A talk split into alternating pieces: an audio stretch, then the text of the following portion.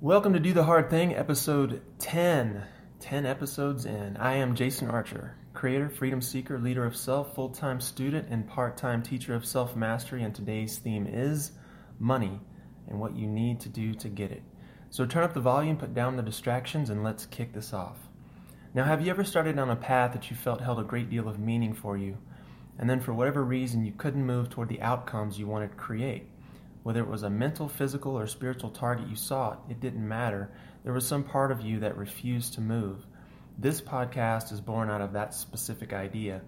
Do the Hard Thing is an exploration in human movement. So, in the last episode, I spoke about things that don't always expand when you focus on them. And today, I want to talk about the number one thing that this applies to money. I don't care how long you focus on money or think about $100 bills in your head, it's not going to do you any good when it comes to getting more money. Money doesn't give a shit about your metaphysical beliefs, your dream board, or the number of hours you work. It doesn't care about your needs, it doesn't care about your wants. God isn't going to give it to you. The universe isn't going to magically increase the amount in your accounts. No, my friends, money only comes to you for one reason and for one reason only. And to understand that reason, you have to first understand what money is and what it isn't. So let's unpack this and get to that sinewy meat of the matter. And getting money is not magic or voodoo, it's simply a skill. So things like taxing people who know how to make more money is like taking the mic away from your best singer in the choir and giving it to your second chair. It's punishing someone for being successful in a given field. It's childish, it's stupid, and you're better off learning the skill than you are creating bad karma around other people. So remember, anyone you harm in any way comes back to you. And if you believe we're all connected, then harming another is harming yourself. But I digress.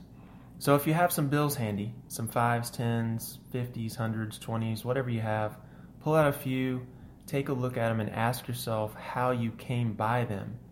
Did you get money in exchange for your time working a job? This is the most common way that most people earn money. In fact, 95% of the population will acquire their money this way. Or maybe you got money from a product or service you yourself made or performed for someone. You know how to build websites, for example, so you sold a website project to a small business and they paid you directly for your production as a specialist. Or maybe you started a business helping people get fit.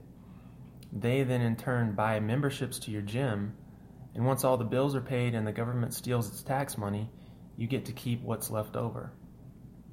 It could be that your business does really well and you make enough money from your gym memberships business that you have some surplus or capital, as it's called. And with this capital, you lend it at interest or you buy stock in another company or otherwise invest it in such a way that it grows and comes back to you in greater amounts through your investment activities. Whichever way the money you have ended up in your wallet, I can promise you it represents one thing and one thing only to all the parties involved in any of the transactions I mentioned above. Any idea what that might be? All right, well, I won't keep you in suspense for too long here. Let's just go through these. If we look at the case where you invested money in a company, what happened here was value was traded for value. You give me $5,000 and I give you 5% of my company, for example.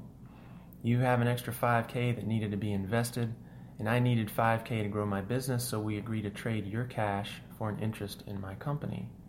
Your cash in this case was just a store of value. To my business, that value might look like new equipment, a faster or better technical system.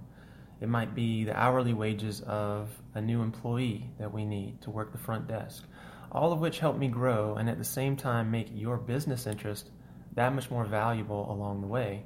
So, as an investor, you risk capital, capital, that's not even a word. Let's try that again. You risk capital by buying in and get paid over and above your investment only when the business does well and not only returns your capital, it gives you a return on investment.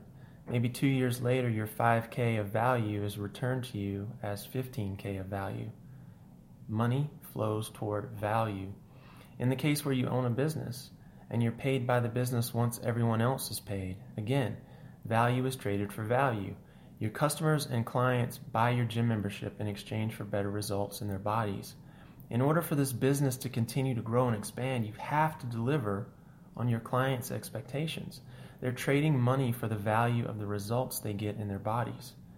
Their fees go to pay the landlord, the power company, the water company, the ISP, the coaches, the suppliers, and yes, Big Brother. All these people get paid because a businessman decided to provide value to the marketplace. In this case, specifically the fitness space. Again, money flows toward value. If you're that web dynamo that sold a website to a free as a freelancer to a comp, to a company, a small company, your client is expecting you to provide the website they asked you to provide. In exchange for that service, you're paid a fee. Again, money flows toward value. Your client valued the website at say $2,500. You agree to those terms as a service provider, and as a result, you get a $2,500 payday in this example. Lastly, you have the employee who trades time for money. Now, she too is providing value. Maybe she works running a register at the grocery store, or maybe she works as a lawyer at the law firm downtown. In both cases, she's trading her hours for a predetermined, agreed upon amount of money. The grocery store and the law firm sell something, and because they do, they need people who can stock shelves or read volumes of law in service to their clients. And if you're hired to do that, you're trading the value you bring as a person for the value the company provides in the form of a steady paycheck. You know, maybe you don't want to be the guy who hunts down dinner or lands the big corporate account, but you're more than happy to butcher the meat or provide an extra legal mind to an important case. And for those services, money flows to you, or more specifically, money flows toward the value you provide as an employee. Money always flows toward value. It goes where it's treated best. People who honor money for the store of value it is, and for the wealth and freedom it will create for themselves and their families and others, always have money. People who believe money is a bad thing and that it's the root of all evil, which interestingly is always taken out of context. And so, for those of you who don't know, the entire phrase is the love of money is the root of all evil, not money itself. So, but it's interesting though, these people who, who believe money's a bad thing or think it's evil never seem to have any, but they spend the vast majority of their lives working for it or seeking it out. And it will never come to these people. Money does not respond to want or need. It simply flows to anyone creating value. So if you want some extra money today, then do the hard thing, get off your ass, and go provide value to someone. I promise you, someone close to you needs help with something.